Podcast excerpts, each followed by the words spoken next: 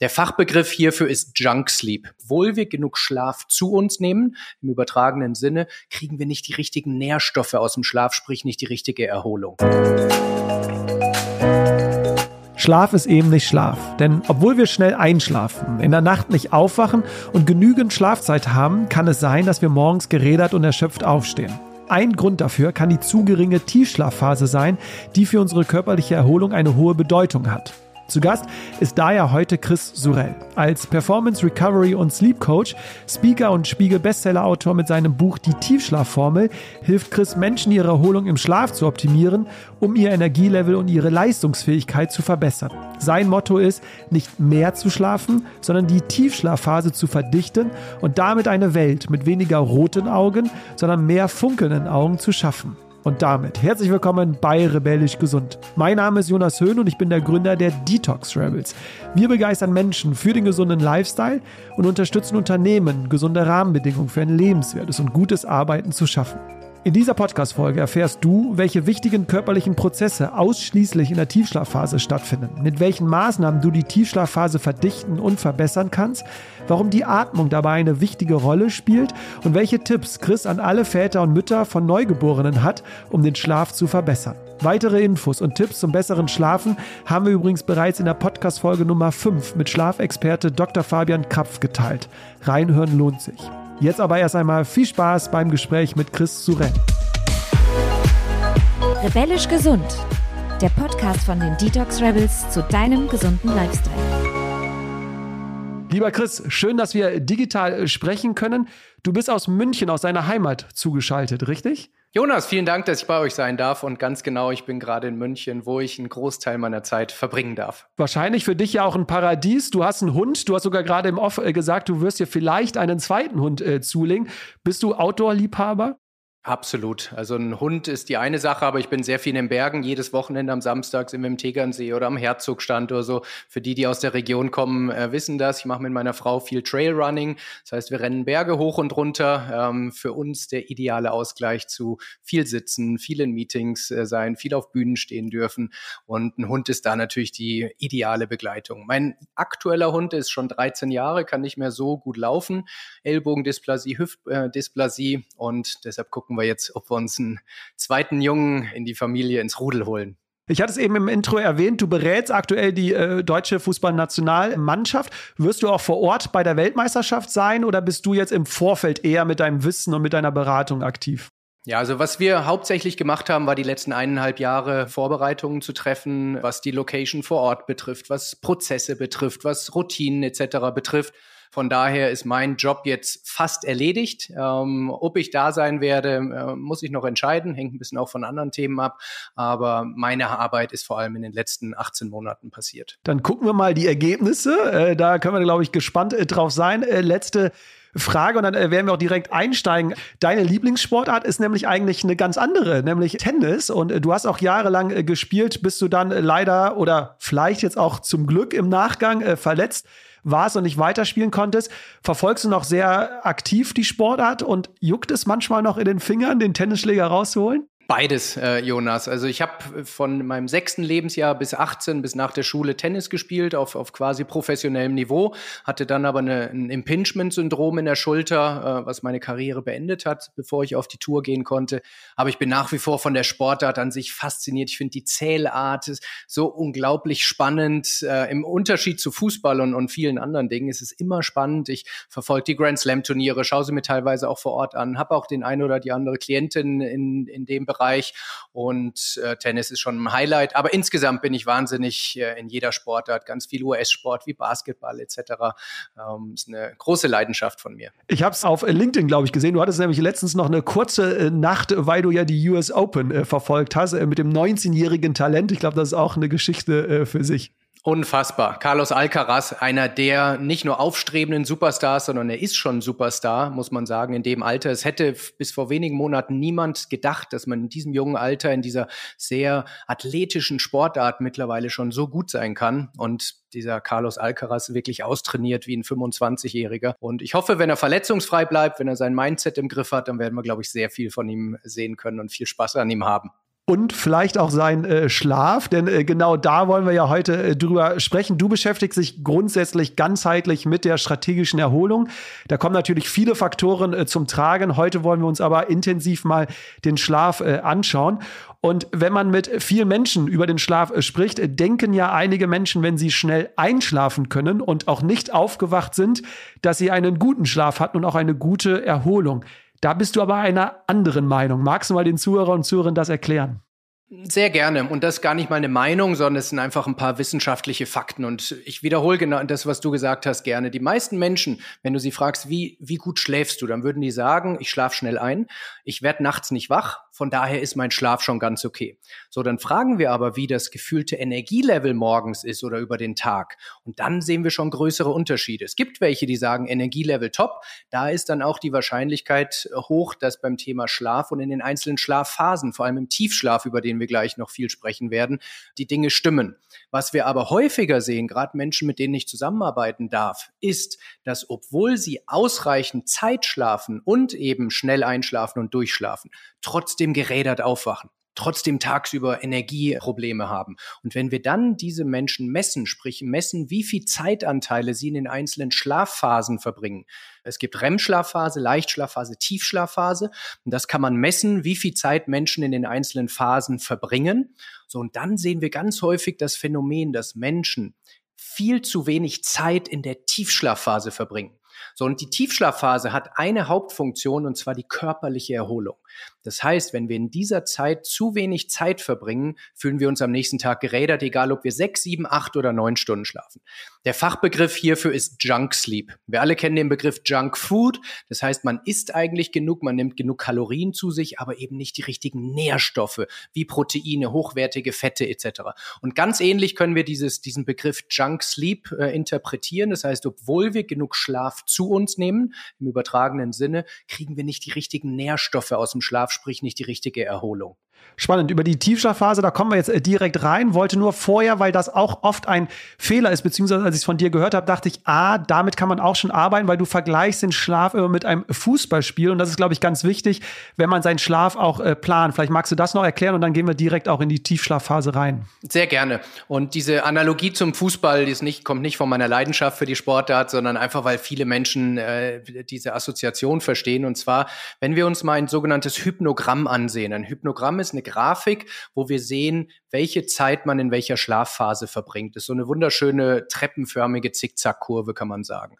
Während der Nacht durchlaufen wir eben die verschiedenen Phasen, aber das findet nicht am Stück statt, sondern immer wieder in Zyklen. Wir sprechen hier von Schlafzyklen. Das heißt, in einem Zyklus fangen wir an von der Wachphase über den Leichtschlaf in den Tiefschlaf, in den REM-Schlaf und dann wieder in die nächste Leichtschlafphase oder vielleicht sogar ein kurzer Aufwacher, ein sogenannter Micro-Arousal, an den wir uns oft gar nicht erinnern können. Also auch hier gleich ein Mythos entkräftet. Es ist nicht schlimm, wenn wir aufwachen, sondern zwischen abgeschlossenen Schlafzyklen aufzuwachen, ist ganz normal. Die meisten Menschen wachen zwischen 10 und 12 Mal pro Nacht auf, aber wir merken es nicht. Deshalb diese Microarousals sind überhaupt kein Problem. Das Spannende ist, dass diese Verteilung der auf die einzelnen Schlafphasen während eines Zyklus nicht statisch ist über die Nacht, sondern die ist dynamisch. Das heißt, in den ersten Zyklen haben wir einen höheren Tiefschlafanteil, während der REM-Schlafanteil nur gering ist. Und das verändert sich über Nacht. Das heißt, in den letzten ein, zwei Zyklen früh am Morgen haben wir nur noch ganz wenig bis gar keinen Tiefschlaf mehr, dafür aber einen großen REM-Schlafanteil. Und Viele Menschen, die sich nicht so im Detail damit beschäftigen, denken immer, dass REM-Schlaf gleich Tiefschlaf ist. Aber das stimmt nicht, sondern es sind zwei sehr, sehr unterschiedliche Schlafphasen. Tiefschlaf für die körperliche Erholung, REM-Schlaf eher für die emotionale Erholung.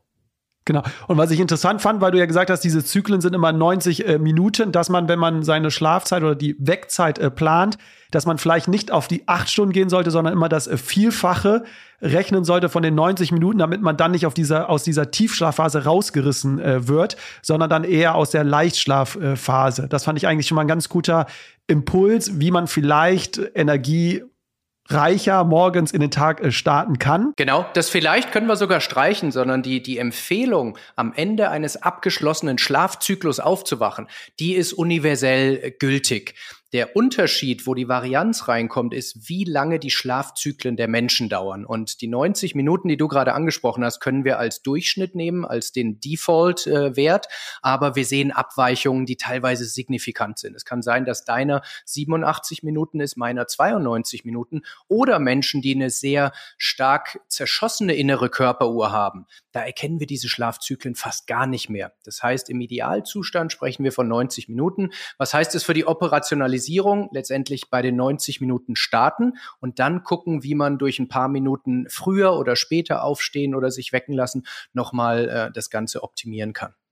Total spannend. Du hast schon angesprochen, die Tiefschlafphase, die ist wichtig für die körperliche Erholung. Das heißt, deine These ist ja nicht auch aus der Wissenschaft, nicht mehr zu schlafen, sondern die Tiefschlafphase, die eher zu verdichten. Und bevor wir natürlich auf die ganzen Tipps und Tricks kommen, wie wir die Tiefschlafphase verdichten können, finde ich es immer spannend, einmal festzuhalten, Warum ist denn jetzt die Tiefschlafphase so wichtig? Vielleicht magst du da mal in die Tiefe reingehen.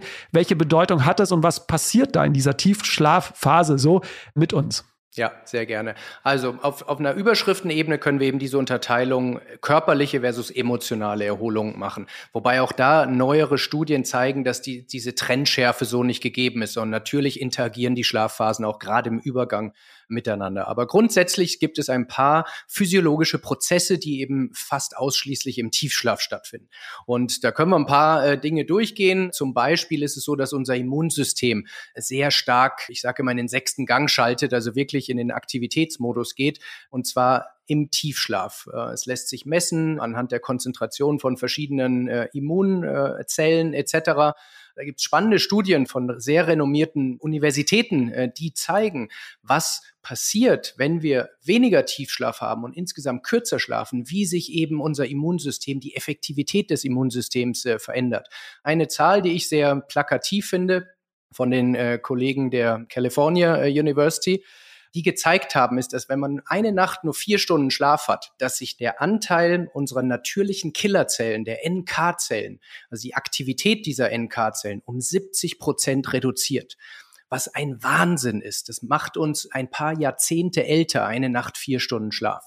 Wenn das eine Ausnahme ist, kein Problem. Nach drei, vier Tagen haben Sie wieder das normale Niveau erreicht. Wenn wir aber dauerhaft zu wenig Schlaf und oder zu wenig Tiefschlaf haben, dann ist unser Immunsystem äh, auf einem deutlich schlechteren Effektivitätslevel. Und das macht uns natürlich viel verletzlicher für die diversen Volkskrankheiten, verschiedene Arten von Krebs und, und verschiedene andere, die wir tatsächlich beobachten. Und das zieht sich durch verschiedene Themen durch, die wir gleich noch besprechen werden, Jonas, ist, dass wir immer besser verstehen, welchen Anteil zu wenig Schlaf und oder Tiefschlaf für unser Risiko für diverse Krankheiten haben. Ein weiteres äh, großes Thema ist Alzheimer oder verschiedene andere Demenz, neurodegenerative Krankheiten. Denn im Tiefschlaf findet ein System in unserem äh, Kopf statt, wir nennen das das glymphatische System, das toxische Proteine aus unserem Gehirn rauswäscht. Und bei uns beiden, Jonas, und bei allen, die jetzt zuhören, entstehen in diesem Moment solche toxischen Proteine. Es ist ein Nebenprodukt, ein Abfallprodukt vom Denkvorgang, wenn wir unsere Neuronen verwenden. So, und äh, auch da hat die Physiologie im Tiefschlaf einen Prozess vorgesehen, dass wir das regelmäßig reinigen können. Wenn das aber nicht regelmäßig passiert, sprich, wenn wir über Wochen, Monate und Jahre im Junk-Sleep-Modus sind, dann hat das Gehirn nicht die Möglichkeiten, äh, diese Toxine eben loszuwerden.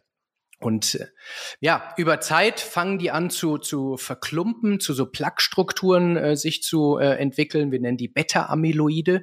Es gibt äh, ja, äh, wissenschaftliche Hinweise darauf, dass diese Beta-Amyloide eine der Hauptrisikofaktoren für eben Demenz und äh, Alzheimer und verschiedene andere Krankheiten dieser Art sind. Da findet noch wahnsinnig viel Forschung statt. Die Diskussion dazu ist sehr, sehr aktuell. Das heißt, da muss man dranbleiben. Aber es zeigt an verschiedenen Stellen, dass manche Prozesse eben nur im Tiefschlaf stattfinden und man, wenn man im Junk-Sleep-Modus ist und trotzdem sieben, acht Stunden schläft, verschiedene Prozesse einfach nicht durchlaufen werden. Und das erhöht eben das Risiko für äh, die genannten Krankheiten. Und wir könnten da noch stundenlang weitere Beispiele geben, aber es zeigt eben, wie relevant diese Tiefschlafphase ist. Und das ist auch kein Wunder, denn die Evolution ist, ist fantastisch, ist, ist genial. Sie hätte uns nie quasi mit einem, einem Prozess wie dem Tiefschlaf allein gelassen, wenn es nicht elementare Funktionen hätte. Und wenn Menschen dann, ist gar nicht böse gemeint, ich möchte auch niemandem zu nahe treten, aber sagen, sie haben diese Arroganz der Evolution gegenüber, dass man durch Willenskraft und, und Ignoranz diese Dinge einfach über lange Zeit äh, eben missachtet, dann dürfen wir uns auch nicht beschweren, sage ich mal, wenn wir dann irgendwann die Quittung kriegen. Der Punkt ist, viele oder die meisten Menschen wissen es eben noch nicht, sondern man denkt, Schlaf ist so ein bisschen, ja, man ist halt nicht wach. Es fühlt sich wie Zeitverschwendung an. Es ist etwas, mit vier Stunden kommt man ja auch klar. Ich selber hatte eine Zeit in meinem Leben, wo ich nur zwei Stunden geschlafen habe, äh, weil ich dachte, ich bin stark genug, ich bin jung, ich möchte maximal Zeit haben, um ein Startup zu gründen und Geld zu verdienen und so. Das heißt, mit Disziplin, mit Willenskraft, mit Koffein, mit anderen Substanzen können wir uns durchkämpfen durch zu wenig Tiefschlaf, zu wenig Schlaf insgesamt insgesamt. Aber wir zahlen einen Preis. Und das ist die ganz, das ganz große Problem gerade, dass wir es können und die Gefahren so weit in die Zukunft schieben, dass wir sie ignorieren. Ein schönes Beispiel, was von dem Kollegen ähm, Matthew Walker, äh, der ein schönes Buch Why We Sleep geschrieben hat. Er sagte, was würde passieren, wenn wir einfach 20 Prozent des Sauerstoffs aus unserer Luft äh, nehmen würden? Wir würden nicht sterben, wir würden hyperventilieren, viel schneller atmen, aber wir wären nicht mehr in der Balance, die wir brauchen. Und ähnlich können wir uns das mit dem Schlaf vorstellen, wenn wir entweder insgesamt zu wenig schlafen oder zu wenig Zeit in diesen Schlafphasen verbringen, dann sind wir in so einem Hyperventilationsmodus. Der funktioniert, der aber äh, Nebenwirkungen hat. Du hast es angesprochen, wir könnten wahrscheinlich noch äh, viel ausführlicher über die Tiefschlafphase äh, sprechen. Ein Prozess ist ja noch, dass wir ja erst durch die Tiefschlafphase lernen und verstehen, ne? die Synapsen sich quasi äh, verbinden, wenn wir irgendwie was lernen wollen, ne? weil das, glaube ich, kennt jeder, wenn wir am Tag irgendwas lernen wollen. Am nächsten Tag können wir es oftmals äh, besser. Hängt unter anderem an dem äh, Schlaf, an der Tiefschlafphase ab. Eine Ergänzung, Jonas, dass wir das auf jeden Fall richtig haben. Am Lernen ist sowohl die Tiefschlaf, aber auch die REM-Schlafphase äh, beteiligt. Das heißt, das ist eins der schönen Beispiele, wo wir eine Interaktion haben. Denn die eine Phase ist dafür zuständig, dass die Information vom Kurzzeitgedächtnis ins Langzeitgedächtnis äh, zu übertragen. Und die andere Phase ist dafür da, das Kurzzeitgedächtnis wieder leer zu räumen, dass die Schublade quasi wieder äh, startklar ist. Wie so ein Schwamm. Wenn der Schwamm tropfnass ist, kann er keine zusätzliche Flüssigkeit aufsaugen. Das heißt, er muss erst wieder ausgetrocknet werden, damit er wieder responsiv für neue Informationen ist. Und da können wir nicht sagen, dass nur der Tiefschlaf verantwortlich ist, sondern eben beide Phasen. Und wer dich äh, länger schon äh, verfolgt, der weiß, äh, wir sollten, müssten am Ende auf mindestens 90 äh, Minuten Tiefschlafphase kommen in unserer äh, Nacht. Hört sich jetzt vielleicht für die einen oder anderen wenig an, aber das hast du aus deinen äh, Coachings, äh, glaube ich, äh, sehr gut erfahren. Das ist dann doch für viele ganz schwierig, weil die Frage ist ja jetzt, wie können wir denn jetzt unseren Schlaf messen, also unsere Tiefschlafphase? Die, die uns auf YouTube äh, verfolgen, die sehen, du hast auch was an deinem äh, Finger. Ist das die einzige Methode, um die Tiefschlafphase zu messen oder gäbe es noch äh, weitere? Nein, also ich bin ein großer Fan, wer mich verfolgt ist, weiß, dass ich mich viel mit Tracking beschäftige, welche Tools gut funktionieren, welche nicht. Ich möchte jetzt hier auch keine Brands nennen, weil, weil ich niemanden irgendwie bewerben möchte. Wenn man aber Schlafring eingibt, dann findet man ein, ein sehr gutes Tool, mit dem ich nichts zu tun habe, weder Affiliate gedatet noch investiert oder so. Ist einfach ein sehr gutes Tool, was unterhalb von medizinischen Standardgeräten einen, einen sehr guten Job macht. Fakt ist aber auch, wir müssen nicht messen. Messen ist ein zusätzliches Element für Menschen, die so ticken wie Seeing is Believing. Und für manche Klienten, die zu mir kommen und sagen, sie glauben mir das alles nicht, da ist es sehr hilfreich, ihnen wirklich mal Zahlen, Daten, Fakten auf den Tisch zu legen.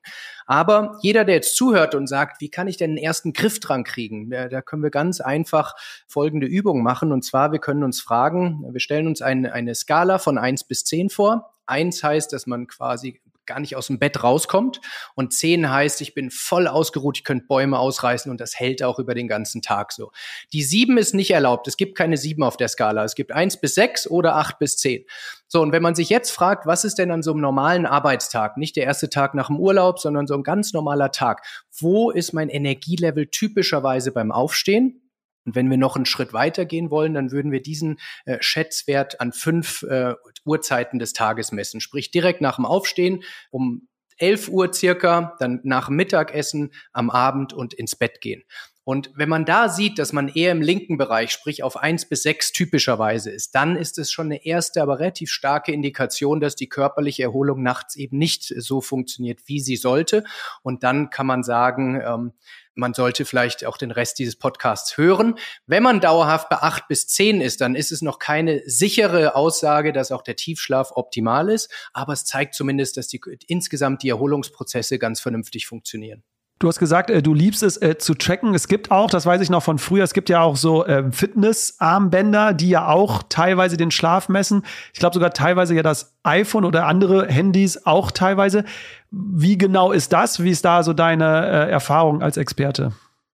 Wie gesagt, ich, so wie ich einzelne Tools nicht bewerben möchte, möchte ich auch andere nicht schlecht machen. Aber lass uns mal über Kriterien sprechen, welche aus meiner Sicht erfüllt sein sollen, dass wir von vernünftigen Tools sprechen können. So, und die eine Beobachtung, die wir gemacht haben, und ich tausche mir auch viel mit anderen Experten aus, das zieht sich durch mit großen Fallzahlen, ist, dass wenn kein Körperkontakt vorhanden ist, dann ist es schon mal ein Indiz, dass die Genauigkeit äh, eher nicht so gut ist.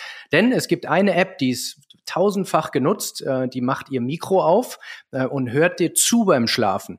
Das heißt, kein Körperkontakt, aber ähm, das, das Mikro hört zu. Und für dieses banale Setting funktioniert es schon ganz gut. Aber es kann natürlich überhaupt nicht erkennen, kommt ein Geräusch von Person A oder B, wenn zwei Menschen im Bett liegen und verschiedene andere Dinge. Man könnte sich durch Steifstellen zum Beispiel auch Tiefschlafphasen simulieren, obwohl man de facto wach ist. Das ist das eine. Das zweite ist, dass meine Beobachtung ist, dass alle Tools, die aus der Sport- und oder Lifestyle-Ecke kommen und vor allem am Handgelenk sitzen, typischerweise sehr erratische Daten haben. Äh, ich gebe mal ein Experiment und es ist nur ein Beispiel von Dutzenden, die wir gemacht haben. Wir haben mit einem medizinischen äh, Gerät äh, gebenchmarkt und eine Lifestyle-Uhr äh, gemessen. Das medizinische Gerät hat uns 38 Minuten Tiefschlaf ermittelt und diese Lifestyle-Uhr, die nicht günstig war, hat uns vier Stunden 31 ergeben. Das heißt, es geht hier nicht darum, dass man es ja nicht perfekt haben will und egal ob 10, 15 Prozent oder so, sondern es sind wirklich teilweise erratische Datensätze. Und es hat vor allem zwei Gründe. Erstens, wenn man etwas an der, an der Hand trägt, dann wackelt das typischerweise sehr stark, weil die wenigsten sie wirklich eng tragen, was man müsste, aber dann wird's unbequem. Das zweite ist, die Algorithmen sind typischerweise von Firmen, die viele andere Dinge in ihr Tool reinpacken wollen, nicht so elaboriert, wie sie sollten. Es ist eine echte Wissenschaft und Disziplin aus den Signalen, die wir bekommen, wie Herzschlag, wie Bewegungsmelder, äh, wie Temperatur, Hauttemperatur etc. Diese Daten zu interpretieren in Schlafphasen. Und das können nach meiner Einschätzung stand jetzt wirklich nur zwei, drei Tools auf dem Markt, die den vollen Fokus auf Recovery und Sleep Tracking haben und eben nicht noch äh, Sport und äh, verschiedene andere Dinge noch mit reingepackt haben. Sehr schön. Äh, vielen Dank schon mal dafür, äh, Chris. Und jetzt äh, schauen wir natürlich auf das Spannende wahrscheinlich hier in dieser Podcast-Folge. Wenn wir verstanden haben, die Tiefschlafphase ist wichtig, wie können wir denn jetzt die mehr Tiefschlafphase aus unserem Schlaf rausholen, ohne gar nicht mehr zu schlafen, sondern einfach nur etwas anders ähm, zu machen? Hier sind, kommen jetzt natürlich verschiedene Faktoren zum Tragen. Wir schauen uns mal wirklich, dafür haben wir nämlich auch die Zeit, alle in Ruhe an. Meine erste Frage wäre jetzt aber an dich. Wo würdest du sagen, was wäre so der größte Faktor deiner Meinung nach, wo man die Tiefschlafphase beeinflussen könnte? Ja, zwei Dinge dazu, Jonas. Punkt eins.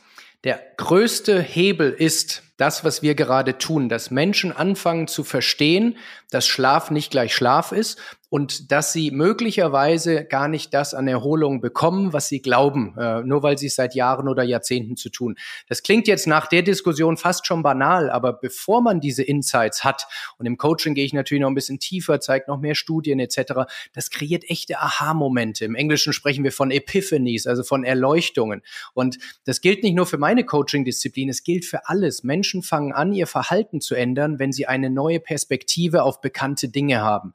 Und tatsächlich investiere ich im Coaching sehr viel Zeit darauf, und zwar an Schritt eins, dass Menschen wirklich diesen Aha-Moment kreieren. Denn ich sag mal, Schlaftipps gibt's wie Sand am Meer. Es gibt hunderttausend Bücher, es gibt Internetbeiträge, es gibt YouTube-Videos, aber sie müssen auf fruchtbaren Boden fallen und sie müssen in der richtigen Reihenfolge gemacht werden. Und dieser Aha-Moment ist mit Abstand der größte Hebel, äh, den wir tun können. Denn dann wollen Menschen die Lösung. Dann wirkt es nicht mehr wie eine Belehrung oder wie schlau daherreden, sondern sie wollen es dann. Das ist äh, der eine Punkt. Und der zweite Punkt, wenn wir über Wichtigkeit oder, oder den größten Hebel sprechen, ist auch folgendes Verständnis, dass jedes System und so auch das Tiefschlafsystem ist immer nur so stark wie das schwächste Glied. So ist eine ganz wichtige äh, Erkenntnis. Es gilt äh, am Beispiel einer Pflanze sehr einfach äh, zu, zu verstehen. Eine Pflanze wächst so lange, bis irgendein Nährstoff äh, nicht mehr ausreichend vorhanden ist. Wenn wir in dieser Phase andere Nährstoffe zuführen, dann bringt es der Pflanze nichts, weil ein Nährstoff limitiert das Wachstum. Wenn wir den aber zugeben, dann kann das System, sprich die Pflanze, aufs nächste Level wachsen, bis ein anderer Nährstoff den, den Engpass ist. Das gleiche gilt für ein, ein Fass mit Öl. Ähm, die Zinne, die am kürzesten ist, definiert, wie voll das Fass ist. So, und nach dieser Logik gehen wir auch in ein Coaching-Projekt rein. Sprich, unser Job ist es, herauszufinden, wo das schwächste Glied im, im System einer Klientin oder Klient ist. Und wenn wir das finden und beheben können, dann haben wir die allergrößten und vor allem schnellsten Effekte, weil wir an dem größten Problem ansetzen. So, das heißt, wenn man das Verständnis entwickelt hat, ähm, dann äh, kann man sagen, okay, ich gehe jetzt in mich mit dem Wissen, was wir äh, den Menschen gegeben haben, wo könnte mein schwächstes Glied sein? Und wenn man da ansetzt, dann sehen wir einen großen Sprung. Ein Beispiel. Nach meiner Erfahrung fragen die meisten Menschen sich, was kann ich denn so abends in der letzten halben Stunde äh, vorher noch tun, um meinen Schlaf zu verbessern? Das ist so ein Mythos, dass es vor allem um, um die Abendroutine geht. Steht ja auch überall etc. Aber wir fangen viel früher im Prozess an, denn wenn die Menschen nicht fähig sind, schnell abzuschalten, sprich vom Stressmodus, dem Sympathikus, in den Parasympathikus, den Erholungsmodus zu kommen, sind zwei Modi unseres autonomen Nervensystems dann werden wir ein Problem haben, in den Tiefschlaf zu kommen. Selbst wenn wir viele andere Dinge richtig machen. Da sind wir wieder bei dieser schwächsten Glied-Analogie.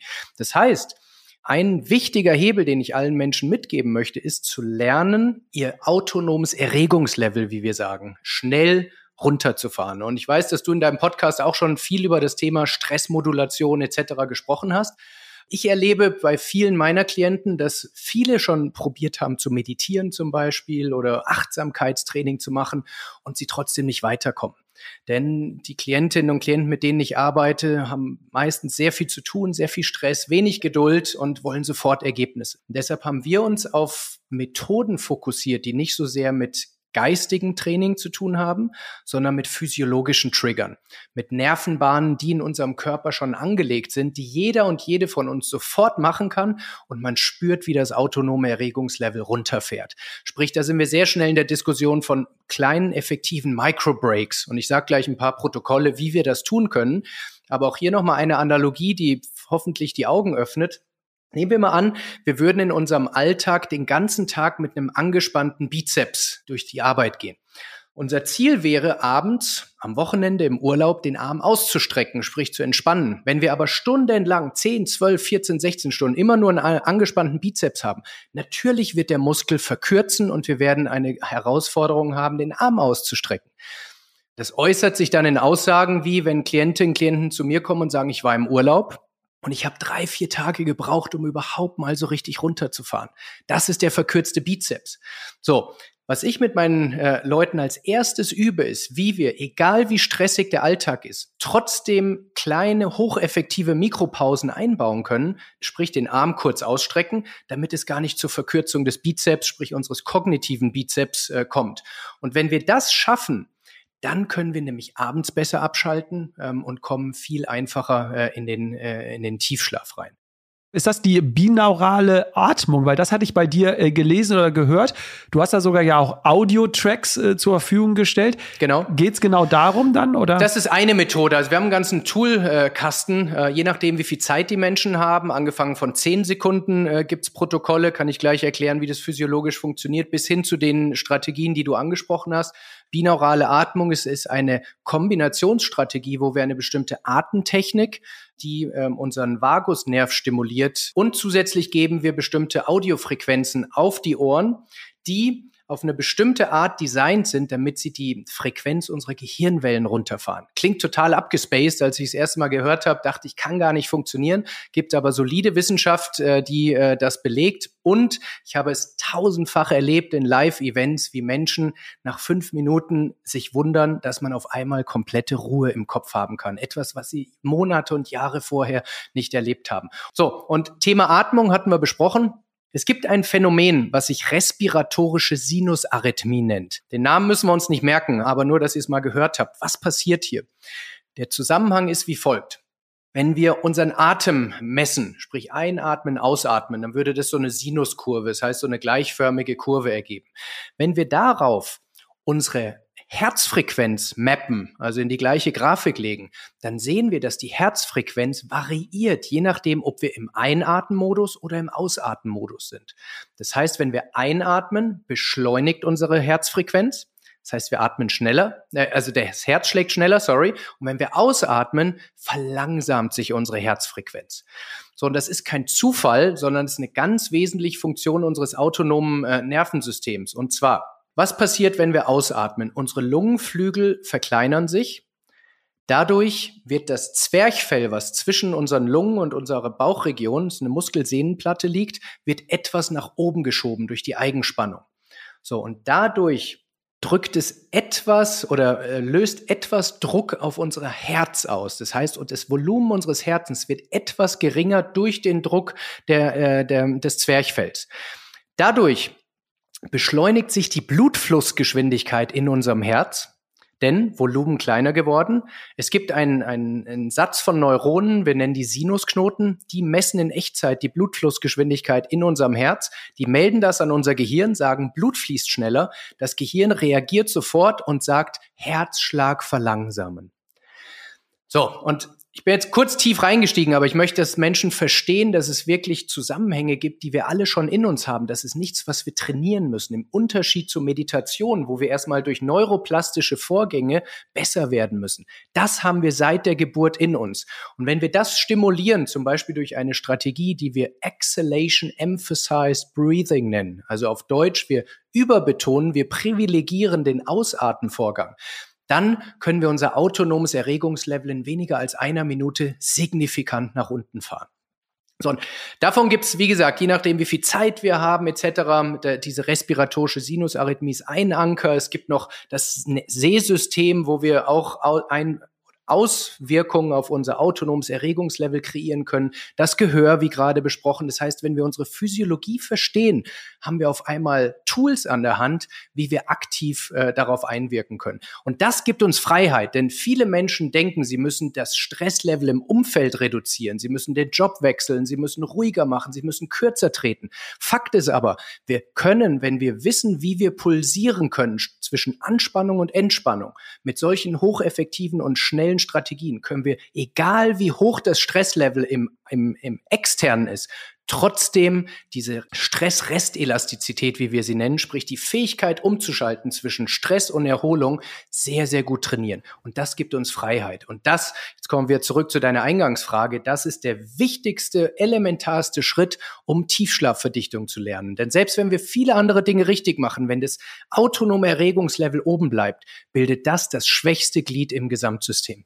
Genau. Und um das jetzt in meinen Worten vielleicht nochmal äh, zusammenzufassen für die Zuhörer und Zuhörerinnen, je häufiger wir im Alltag das in Mikropausen üben, diese Atmungsübungen oder du hast ja gesagt, da gibt's ja sehr viele äh, Protokolle, die wir machen können, desto einfacher ist es dann, wenn wir abends im Bett liegen, dass sich nicht die Gedanken kreisen, der Monkey Mind geht an, sondern dass wir dann äh, wirklich schnell in die, wie du es dann sagst, in diese Ruhephase reinkommen, also das ähm, autonome Erregungssystem runterfahren und dann die Tiefschlafphase verdichten. Ne? Das heißt, wie, je häufiger wir es über den Alltag machen, desto einfacher ist Ganz das. genau. Starten mit eins. Der, der Schritt von 0 auf 1 ist immer der größte und der schwierigste, denn da reden wir über die Kreation einer neuen Habit, einer neuen Gewohnheit. Wenn wir das eins aber erreicht haben, dann von eins auf drei ist schon deutlich einfacher. Von drei auf fünf ist ganz einfach und von fünf auf zehn passiert fast von selbst. Aber viele Menschen machen den Fehler, nicht nur beim Thema Schlaf, Recovery, sondern insgesamt, wenn es um Gewohnheiten geht, dass sie mit der Maximalforderung an sich selber starten. Es gibt ein wunderschönes Buch über einen Mann, der für sich entschieden hat, für den Rest seines Lebens eine Liegestütze am Tag zu machen. So, da lachen die Menschen, weil sie sagen, oh, das kann ja jeder dann machen wir es doch. Denn das Schwierige ist doch, in die Knie zu gehen, auf dem Boden die erste Liegestütze zu machen. Er macht sehr oft 10, auch äh, oft 50, teilweise 100, aber nie weniger als eins. So, und wenn man es schafft, die wichtigen Routinen, die einem selber ein hohes Energielevel geben, so auf Autopilot zu programmieren, dass man es regelmäßig tut, dann ist man am Ziel. Aber warum die meisten Menschen nicht erfolgreich sind, ist, weil sie probieren mit Disziplin, mit Willenskraft Dinge zu erzwingen. Das geht, wenn man sich einen neuen Neujahrsvorsatz äh, vornimmt, geht vielleicht bis Mitte Februar gut. Aber Disziplin und Willenskraft, du weißt es, Jonas, sind sehr endliche Ressourcen und die wollen wir nicht für solche Gewohnheiten wie Recovery Habits äh, äh parken, sondern das wollen wir für wichtige Entscheidungen im Leben tun. Deshalb, je erfolgreicher wir dabei sind, diese Dinge auf Autopilot aus, outzusourcen quasi, desto besser. Ja, lass uns noch, äh, Chris, auf ein paar andere äh, Faktoren äh, schauen. Eins, ich glaube, das ist hoffentlich jetzt allen mittlerweile bekannt, ist das äh, blaue Licht äh, von digitalen Geräten, was nicht ganz optimal für die Produktion von Melatonin ist. Da ist äh, dein Tipp, ja, eine Blaulichtfilterbrille kann helfen oder natürlich auch das frühzeitige Abschalten von digitalen Geräten. Magst du uns da mal mit reinnehmen? Ja, gerne. Also ging ja schon durch diverse Presseartikel etc., dass Blaulicht Effekte auf unseren Schlaf hat. Gibt es auch da spannende Studien? Die Harvard University hat viel geforscht dazu. Der Punkt ist hier zwei Dinge, äh, um das äh, vielleicht ein bisschen kürzer äh, zu halten. Blaulicht aktiviert bestimmte Zellen in unserem Auge. Die äh, nennen sich äh, vereinfacht gesagt Melanopsinzellen. Der Fachbegriff, wenn jemand tiefer reingehen will und es googeln möchte, sind sogenannte IPRGC-Zellen, Intrinsically Photosensitive Retinal Ganglion Cells. Das heißt, die reagieren auf Helligkeit. Und wenn wir abends dem Auge noch helles Licht anbieten, Blaulicht ganz besonders, aber neueste Studien zeigen auch, dass sehr helles rotes und gelbes Licht auch schädlich wirken. All das signalisiert unserer inneren Körperuhr, im sogenannten zirkadianen Rhythmus, dass die Sonne scheint. So, und wir sind Menschen, deren Physiologie sehr stark an den Tag-Nacht-Rhythmus äh, angepasst ist. Das heißt, wenn wir unserer inneren Körperuhr Signale geben, dass die Sonne scheint, was passiert dann? Stellen unsere Physiologie auf Tag ein. Genau das passiert, wenn wir äh, jetzt uns in den Flieger nach Australien setzen. Sieben Tage später werden wir auf australischer Zeit sein. Das heißt, Menschen verursachen einen, wie wir es nennen, Social Jetlag, dadurch, dass sie abends in den Stunden, wo der Körper sich für einen Schlaf vorbereiten möchte, eigentlich noch einen helllichten Tag simuliert. Und das Spannende ist, ich möchte kurz nur ergänzen, ist nämlich, äh, vielleicht magst du das, weil da war so ein Aha-Effekt auch bei mir. Wir denken immer nämlich, das kommt von den ganzen digitalen Geräten, aber du sagst ja, völlig zu Recht. Wahrscheinlich ist im Badezimmer der Spiegel wahrscheinlich äh, fast heller und schädlicher quasi dafür. Und das haben wir ja oft nicht im Kopf. Ne? Also dann Absolut. halten wir uns vielleicht daran, ja. schalten die digitalen Geräte ab, gehen ins Badezimmer, wollen unsere Zähne putzen und machen nochmal richtig äh, das Badezimmerlicht an. Genau. Also die digitalen Geräte sind einfach durch die Presse gegangen. Da herrscht eine gewisse äh, also Wahrnehmung und Aufmerksamkeit dafür. Aber es gibt im, im App Store eine, die ist kostenlos, deshalb kann ich gerne den Namen sagen, die heißt Light Meter. Meter ähm, und ist einfach eine App, die die Helligkeit von Licht messen kann. Die Lux-Zahlen. Lux ist die, die Maßzahl für Lichthelligkeit. Und ist ganz spannend, wenn man einfach mal so abends durch seinen Alltag geht und guckt, wo sind eigentlich die hellsten Lichtquellen. Äh, da kommen spannende Ergebnisse raus. Jeder hat ein bisschen anderen Arbeitsablauf oder Abendablauf, aber ähm, also ich mache das heute noch gerne äh, zu messen, wo welche Lichtquellen sind und äh, abends wollen wir eben möglichst wenig Luxzahlen in unsere Augen kriegen. Nee, deswegen, seitdem äh, ich das jetzt von dir gehört habe, gehe ich nämlich ins Badezimmer und lasse nur noch das Licht im Flur an. Und das Badezimmer ist quasi abends äh, dunkel und ich putze mir da meine Zähne und das Licht im Flur ist noch an. Also du siehst, äh, du hast auch mein Habit, meine Abendroutine ähm, verändert. Was aber interessant ist, äh, Chris, du hast immer ganz viele interessante Sachen. Also ich war wirklich mit meinem Schreibblock während deines äh, Vortrags, denn du sagst, oder viele denken immer, für einen perfekten Schlaf müssen wir mal ganz viel abends machen. Aber eigentlich fängt es ja schon morgens an, apropos Licht, dass wir abends wieder gut schlafen können. Magst du das noch den Zuhörern und Zuhörern erklären? Weil ich finde, das relativ simpel, aber hat eine große Wirkung. Ja, absolut. Also wir können uns gut vorstellen, dass der Schlaf in der Nacht und das Energielevel, die Wachheit tagsüber eigentlich zwei Seiten der gleichen Medaille sind.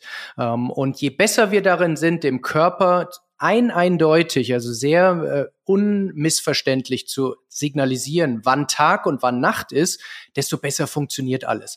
Und wenn wir uns aber mal ansehen, wie so der typische Alltag von Menschen mit einem modernen Lifestyle funktioniert, dann kriegen wir tagsüber sehr wenig Licht. Viele gehen außen aus der Wohnung, aus dem Haus in die Tiefgarage, fahren mit dem Auto in die Tiefgarage des Office-Büros, fahren mit dem Aufzug ins Office, verbringen da die größte Zeit. Das heißt, kein Tageslicht. Und diese IPRGC-Zellen, die ich vorhin angesprochen habe, die sind wahnsinnig intelligent. Die können anhand der Lichtzusammensetzung erkennen, ob es künstliches oder natürliches Licht ist. Und sie können sogar ableiten, wie viel Uhr, also wo wir im 24-Stunden-Zyklus sind. Wir kommen gleich auf den Morgen, aber hier passt gut rein. Deshalb, wenn Menschen sagen, was kann ich denn tun, um es wirklich richtig gut zu machen, dann wäre meine Empfehlung, auch abends noch in eine heruntergehende Sonne zu gucken, ohne Sonnenbrille, wenn es geht, denn da verstehen diese IPRGC-Zellen, dass das eine runtergehende Sonne ist und es ist ein weiterer Zeitstempel, äh, was unserer inneren Körperuhr sagt, wo wir gerade stehen. Das heißt, je mehr Signale wir geben, desto weniger Social Jetlag, desto weniger ähm, und desto besser funktionieren alle Prozesse. Morgens, tagsüber geht es, wie gesagt, darum, dem Körper zu signalisieren, dass es tatsächlich Tag ist. Denn auch hier spielen Hormone eine Rolle. Du hast vorhin Melatonin als das Schlafhormon angesprochen. Die Schwester, äh, das Zwillingshormon, was für die Aktivität tagsüber zuständig ist, ist Cortisol. Cortisol ist das Stresshormon, deshalb denken viele Menschen, das sei schlecht oder man soll das äh, tunlichst äh, klein halten. Aber Cortisol zur richtigen Zeit in der richtigen Dosierung ist unser Energiebooster. Ähm, und Menschen haben heute leider oder Gott sei Dank, wie man es nimmt, äh, die Alternative Koffein. Ähm, aber viel schöner wäre es, wenn wir, bevor wir anfangen, Koffein zu trinken, erstmal dem Körper die richtigen Signale geben, wie er denn von selbst ein hohes Energielevel kriegen kann. Und da spielt eben sehr viel Licht morgens nach dem Aufstehen eine elementare Rolle. Auch das ist spannend, weil viele Menschen denken, oh, ist doch besser, so langsam in den Tag zu starten. Ja, nicht zu viel Licht, ja, nicht helles Licht. Ähm, und das ist eben genau das, was unsere innere Körperuhr komplett verwirrt und im wahrsten Sinne des Wortes im Dunkeln lässt. Du sagst nämlich, dass wir dann morgens in die Sonne schauen sollten, im Bestfall, weil die Sonne hat immer die meisten äh, Looks. Jetzt ist es natürlich, äh, Chris, ist, äh, wir sind gerade im Winter, da ist nicht immer die äh, Sonne da. Es gibt nämlich ja auch solche Tageslichtlampen, in die wir schauen könnten. Das hatte ich nämlich auch in anderen Podcast-Folgen, dass du das immer empfiehlst, dass das eine Möglichkeit wäre. Das heißt, wir stellen uns eine Tageslichtlampe auf und gucken dann da zehn Minuten rein quasi. Und das könnte dann den Cortisol so hoch steigen lassen, dass wir aktiv für den Tag sind, aktiviert. Ganz genau. Spannend. Dann, ähm, also man muss dazu sagen, Chris, es gibt natürlich jetzt noch ganz viele andere ähm, Faktoren und äh, Tricks. Ich würde gerne auf, auf einen eingehen, weil, weil wir haben vorhin gesprochen, es gibt so ein paar Klassiker und auch da könnten wir drei Stunden reden. Aber ein Klassiker, den die Menschen auch einfach aus Unwissenheit oft äh, nicht, nicht äh, berücksichtigen, ist die Körperkerntemperatur.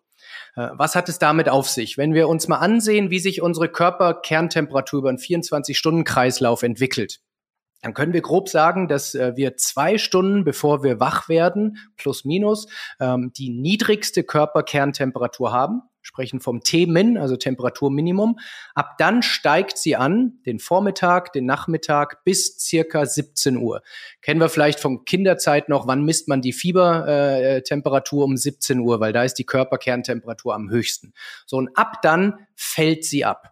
Und je besser wir darin sind, diesen natürlichen Verlauf der Körperkerntemperatur zu unterstützen, auch hier wieder, desto besser funktioniert unser zirkadianer Rhythmus. Das heißt, wir haben jetzt viel über Licht gesprochen, aber Temperatur ist ein fast genauso potenter Hebel, äh, um mit unserer inneren Körperuhr zu kommunizieren. So, und jetzt kommt, um einzuschlafen und in die erste Tiefschlafphase zu kommen, früh in der Nacht, muss unsere Körperkerntemperatur um 1 bis 1,5 Grad absinken. Wir alle haben schon mal erlebt, was passiert, wenn das nicht äh, der Fall ist. Wenn wir eine heiße, laue, tropische Sommernacht haben, dann drehen wir uns, wir wälzen uns, wir schlafen vielleicht auch, aber wir sind nicht wirklich erholt. Und das liegt daran, dass die, die Umluft, also die, die Außentemperatur so warm war, dass unsere Körperkerntemperatur nicht abfallen kann. Heißt im Umkehrschluss, wir sollten alles dafür tun, dass unsere Körperkerntemperatur abends und dann, wenn wir im Bett liegen, abfallen kann. Konkret nicht in eine wahnsinnig dicke Decke äh, einbetten und auch noch drei Lagen Pyjama äh, anhaben, plus Socken, plus Handschuhe. Ich übertreibe jetzt ein bisschen, aber ich glaube, die, die Message ist klar. Ähm, heißt, ähm, alle Möglichkeiten zu nutzen, die Raumtemperatur abzukühlen. Man muss sie nicht gleich eine Klimaanlage kaufen, aber trotzdem im Sommer zum Beispiel die Vorhänge auch tagsüber geschlossen halten, damit sich die Raumtemperatur nicht so äh, aufheizt. Essen, was passiert, wenn wir spät noch Nahrung aufnehmen? Es heizt durch den Metabolismusvorgang unseren Körperkern von innen auf. Das heißt, idealerweise drei Stunden vorm Schlafen nichts mehr essen, dass der Körperkern äh, abkühlen kann. Und wenn es dann doch äh, irgendwie äh, trotzdem so ist, dass, dass wir es nicht geschafft haben, ist der Quick Fix, direkt vorm Schlafengehen noch eine ein-, zweiminütige, sehr heiße Dusche zu sich zu nehmen. So, und ich habe mir nicht versprochen, nicht kalte Dusche, sondern heiße Dusche, denn Wenn eine heiße Dusche auf die Haut trifft, dann führt es dazu, dass die Haut, sprich die Oberfläche, wärmer wird, heiß wird und relativ dazu der Körperkern abkühlt.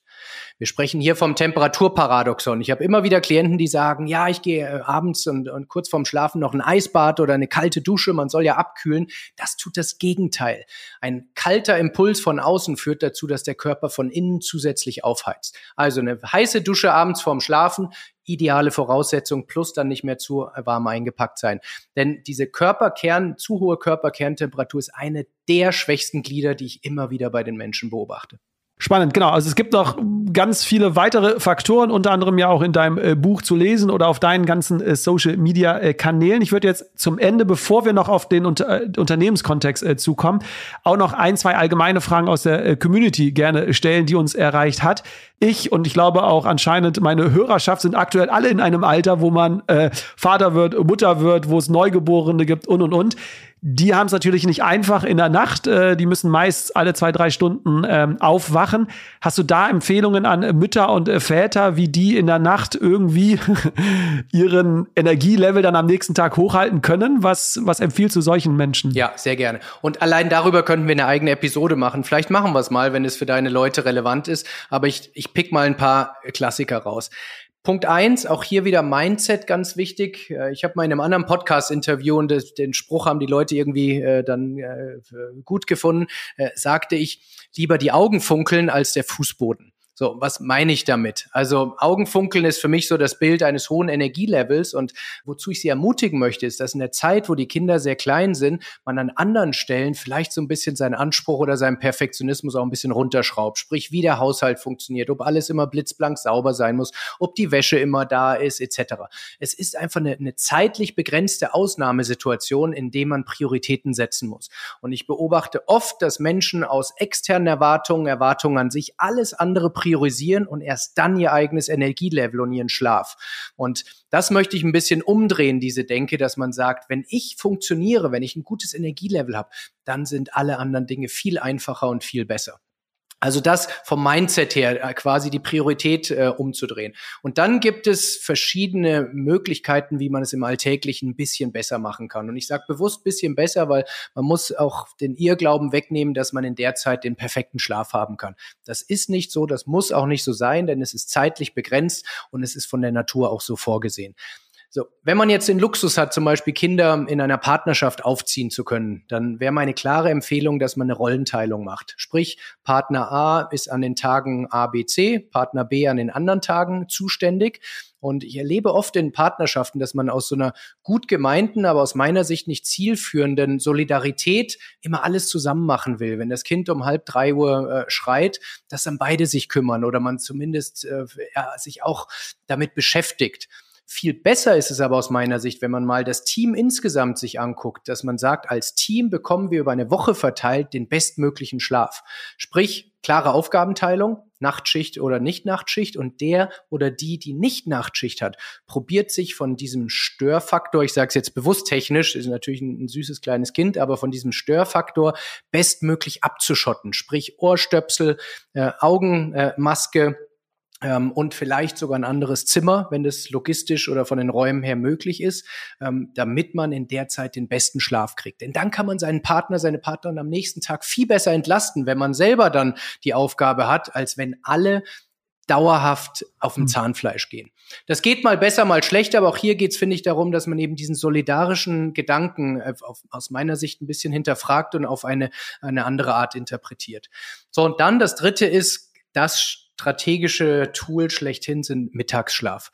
Also ähm, es wird nicht so sein, dass man durchschläft und je mehr man die Zeit, wo das Kind auch tagsüber schläft, nutzt, um äh, auch kurz mal die Augen zuzumachen. Und da reichen fünf, zehn, 15 Minuten. Und da kommt dann wieder, Jonas, das, was ich sagte. Viele Mütter, Väter sagen, das ist ja die einzige Zeit, wo ich auch meinem Haushalt was machen kann.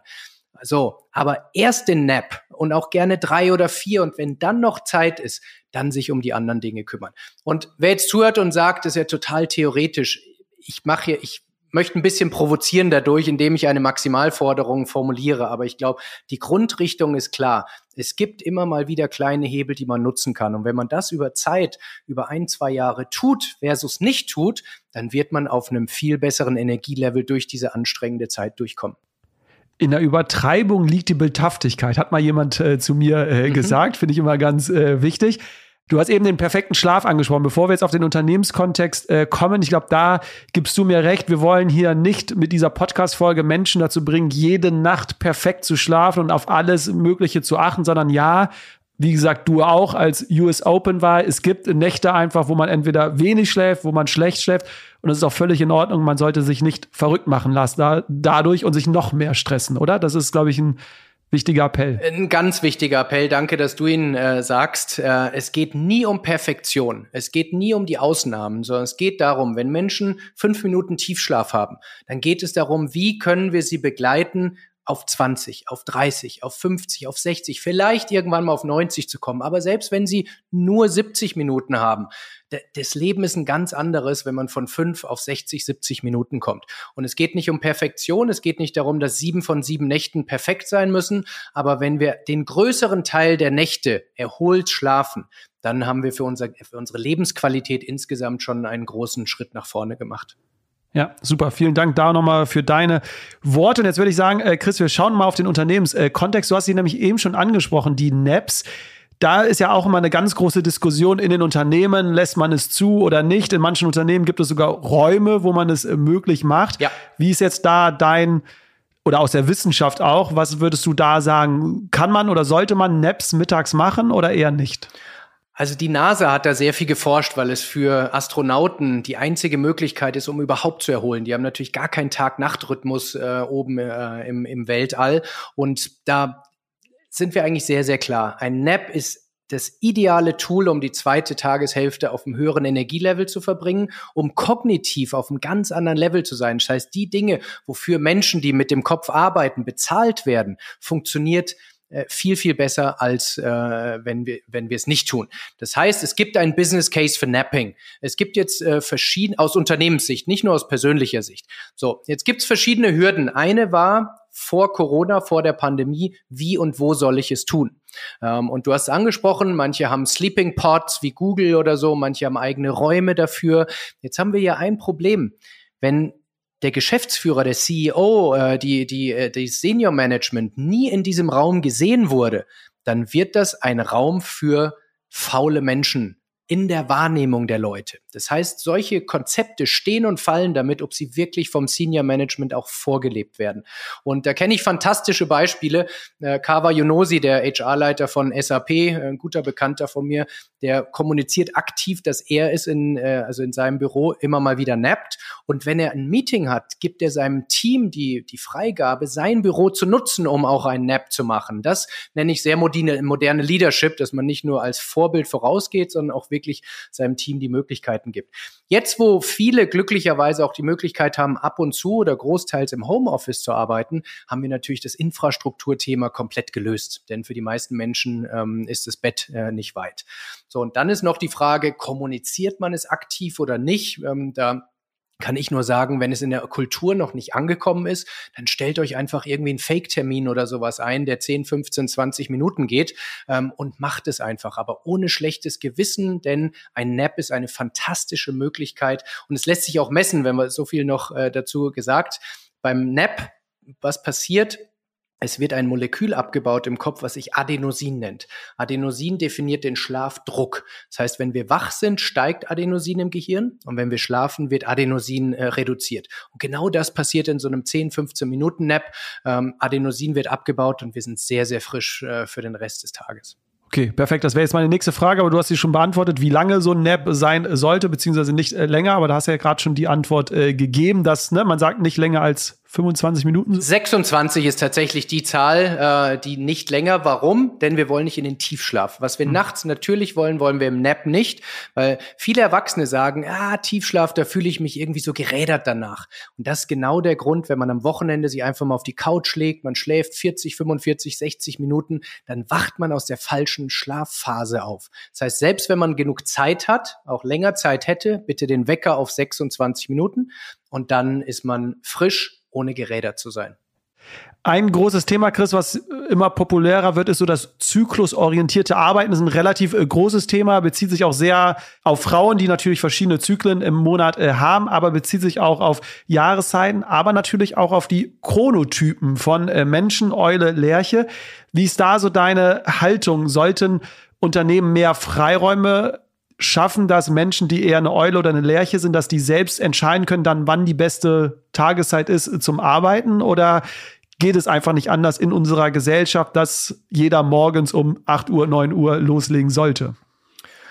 Das ist eine Riesenfrage. Auch da könnten wir eine ganze Stunde zu sprechen, denn den Chronotypus, den du angesprochen hast, ist ein Element, aber wir haben ja auch ultradiane Rhythmen zum Beispiel in uns, die unser Energielevel alle 90 Minuten auf und abschwingen lassen. Das heißt, so ein komplexes Thema. Aber wenn wir jetzt mal aus Zeitmangel uns nur auf Chronotypus äh, beschränken, dann ist erstmal Fakt, dass wir das in der DNA verankert haben, dass manche Menschen lieber später ins Bett gehen und später aufstehen und umgekehrt. Und das liegt nicht an Faulheit oder sowas. Das ist, glaube ich, der große Punkt, dass die Nachteulen eher als Schludriane und Schludrianinnen manchmal diffamiert werden und die anderen als die Fleißigen, die Taffen, die Frühaufsteher. Aber das ist genetisch verankert, das ist wertfrei. So, und meine Beobachtung ist schon, dass, dass die Leute, die früh kommen, etwas ja, bevorzugt sind in unserer heutigen Gesellschaft, weil natürlich auch Schulstartzeiten daran hängen, damit für arbeitende Eltern äh, relevante äh, Restriktionen sind. Und wenn ich die Lösung, die fertige hätte, dann würde ich sie dir jetzt sagen. Aber ich glaube, allein durch Homeoffice haben äh, Nachteulen die Möglichkeit, sich etwas besser mit ihrem eigenen Chronotypus äh, äh, zu arrangieren, weil erstens die Anfahrtszeit wegfällt und zweitens es nicht mehr so sichtbar ist, wann man anfängt zu arbeiten und wann nicht. Das ist keine Einladung, jetzt insgesamt weniger zu arbeiten. Das muss jeder und jede für sich wissen. Aber ich glaube, dass Homeoffice eine der stärksten Pro-Innovationen sind, um dieses Thema Chronotypus besser in Unternehmenskulturen äh, einfließen zu lassen. Aber ich glaube, was man äh, aus deinen äh, Antworten schon äh, raushört, obwohl ja die Wissenschaft jetzt schon immer noch nicht am Ende ist, aber sehr weit ist, welche Bedeutung Schlaf hat, ist, glaube ich, die Übersetzung in unserer Gesellschaft, was die Bedeutung angeht, sind wir immer noch nicht äh, da, auch wenn wir wahrscheinlich, Chris, in unserer Bubble denken, alle wissen Bescheid. Aber ich glaube, deine Beispiele teilweise haben es ja auch ausgemacht. Im Senior Management ist es noch nicht überall angekommen, weil, schwach, äh, weil Schlaf dann doch was mit einer Schwäche erstmal noch assoziiert wird. Und ich hoffe, dass wir durch diese Podcast-Folge und durch deine Arbeit natürlich da einen Wandel vielleicht dann auch äh, hinbekommen. Ja, also ich sehe einen großen Wandel, muss man sagen. Ich selber war auch in der Unternehmensberatung früher vor 20 Jahren. Da war alles über vier Stunden Schlaf verpönt, muss man ganz klar sagen. Und die modernen Leader heute, äh, die denken anders, muss man ganz klar sagen. Also es ist ein Generationsthema, das ist das eine. Das zweite ist einfach ein, eine Frage, wie viel weiß man darüber? Äh, weil wenn man mal diese Dinge, über die wir sprechen, verinnerlicht hat, dann kann man gar nicht zu einer anderen äh, Schlussfolgerung kommen, als diese Dinge zu priorisieren. Und ein drittes Thema ist, ich akzeptiere und finde es auch gut, dass Unternehmen, Arbeitgeber, Kulturen und sowas immer auch mit in die Pflicht genommen werden. Und trotzdem müssen wir uns klar sein und auch die Verantwortung für uns übernehmen, dass ganz viel mit eigenen Glaubenssätzen zu tun hat. Die werden natürlich mitgeprägt über Unternehmenskulturen, über Umfeld etc. Aber wir sind viel, viel freier und können viel mehr gestalten, auch gegen Unternehmenskulturen, gegen seinen Chef, Chefin und gegen äh, bestimmte Abläufe, als wir glauben. Aber der einfache Weg ist trotzdem sich anzupassen. Und äh, deshalb möchte ich Menschen ein Stück weit auch in die Verantwortung nehmen und sagen, selbst wenn wir als Gesellschaft noch nicht ganz am Ende angekommen sind, ist es keine Ausrede und kein Grund, äh, diese Dinge nicht trotzdem auf die eigene persönliche Agenda zu bringen und auch tatsächlich umzusetzen. Natürlich ist es leichter, wenn man mit dem System arbeitet. Aber mein Job ist es auch, Menschen, die gegen das System arbeiten müssen, trotzdem erfolgreich zu machen. Ja, super, dass du es noch angesprochen hast. Äh, Chris, wir sind am äh, Ende des Podcasts schon äh, angekommen. Du hast es angesprochen, wir, wir könnten wahrscheinlich äh, stundenlang äh, sprechen. Habe auch noch ganz viele Fragen, die ich jetzt ausgelassen äh, habe. Vielleicht machen wir es dann. Die abschließende Frage, die möchte ich aber immer noch stellen. Die regelmäßigen Zuhörer und Zuhörerinnen kennen sie, weil das Motto der Detox Rebels ist, wir müssen ja nicht mehr machen, sondern einfach nur anders machen. Ich glaube, das passt auf ganz viel, was du heute gesagt hast. Was würdest du denn als einzige Sache jetzt nochmal sagen, wenn du jetzt äh, einen Wunsch frei hättest, was würden denn wir Menschen, was sollten wir denn zukünftig anders machen? Spontan würde ich sagen, dass wir die Pausen, die wir alle brauchen, sei es untertägige Mikropausen, den Schlaf zwischen den Tagen, am Wochenende, ob das ein oder zwei Tage sind, äh, ist ein bisschen typabhängig, den Urlaub, also alle Pausen. Das, was du hast vorhin gesagt, unsere Philosophie ist strategisch erholen, also diese Pausen in verschiedenen Fristigkeiten systematisch in den Alltag zu integrieren. Und was ich mir da wünschen würde, ist, dass diese Pausen nicht immer das Residuum sind, wenn alles andere erledigt ist, sondern dass wir die Priorität umdrehen und sagen, das sind fixe Blöcke in unserem Alltag und wir kriegen es schon irgendwie hin. Wir alle sind wirklich kreativ und gut. Wir kriegen es irgendwie hin, alles andere da drum rumzubauen. Und nicht das Erste, was wir wegschneiden, äh, eben diese Pausen sind. Pause und Erholung nicht immer nur als Belohnung sehen, sondern als quasi als Standard, als Voraussetzung, damit wir überhaupt äh, performen können. Ne? Und das ist ja Absolut. auch ein Game Changer dann am Ende. ja. ja. Wer mehr jetzt über dich erfahren möchte, beziehungsweise über das ganze äh, Thema, du bist auf äh, LinkedIn aktiv, du bist auf TikTok aktiv, du bist auf allen anderen äh, Social Media Kanälen auch äh, sehr aktiv. Entweder unter Chris Surell wird man dich äh, finden oder auf TikTok hast du dir den Namen Mr. Tiefschlaf äh, gegeben. Ganz genau. Du hast natürlich ein Buch geschrieben, ich hatte es im Intro erwähnt, die Tiefschlafformel. Auch da steht natürlich ganz viel an. Du bietest Einzelcoachings an, da aber hast du mir gesagt, die Wartelisten sind äh, sehr äh, lang. Deswegen hast du aber natürlich jetzt eine Möglichkeit für Menschen geschaffen, online ein Coaching bei dir, bei deiner Akademie äh, zu holen. Das heißt, auch das wird man auf deiner Homepage oder unter dem Stichwort Chris Surell finden. Genau. Und jetzt nicht abgesprochen, musst du am Ende, Jonas, sagen, wir können es auch in die Show Notes legen, da noch einen preislichen Benefit für deine Community hinterlegen. Ähm, und dann können Menschen das komplett ohne Risiko testen. Wir haben Rückgabegarantien äh, und äh, können wir sehr, sehr gerne machen. Von daher, Chris, äh, vielen Dank erstmal für deine Zeit und ja, das war der Rebellisch Gesunde Podcast. Wenn dir die Folge gefallen hat, teil doch gerne die Folge mit jemandem, der oder die auch von ihr profitieren kann. Und da ich es persönlich total spannend fände, deine Gedanken und deine Learnings zu dieser Folge zu hören, teile doch gerne diese in Form einer Rezension auf den Podcast-Plattformen oder lasse sie uns zukommen auf Instagram oder auf LinkedIn. Auf LinkedIn teilen wir immer mal wieder auch Einblicke in unsere Arbeit mit unseren Kunden. Deswegen, du findest uns dort unter Detox Rebels oder mich persönlich unter Jonas Höhn. Ich freue mich jetzt, wenn du wieder in die nächste Folge einschaltest, egal wo du noch bist. Einen schönen Tag und bis bald. Macht's gut. Tschüss.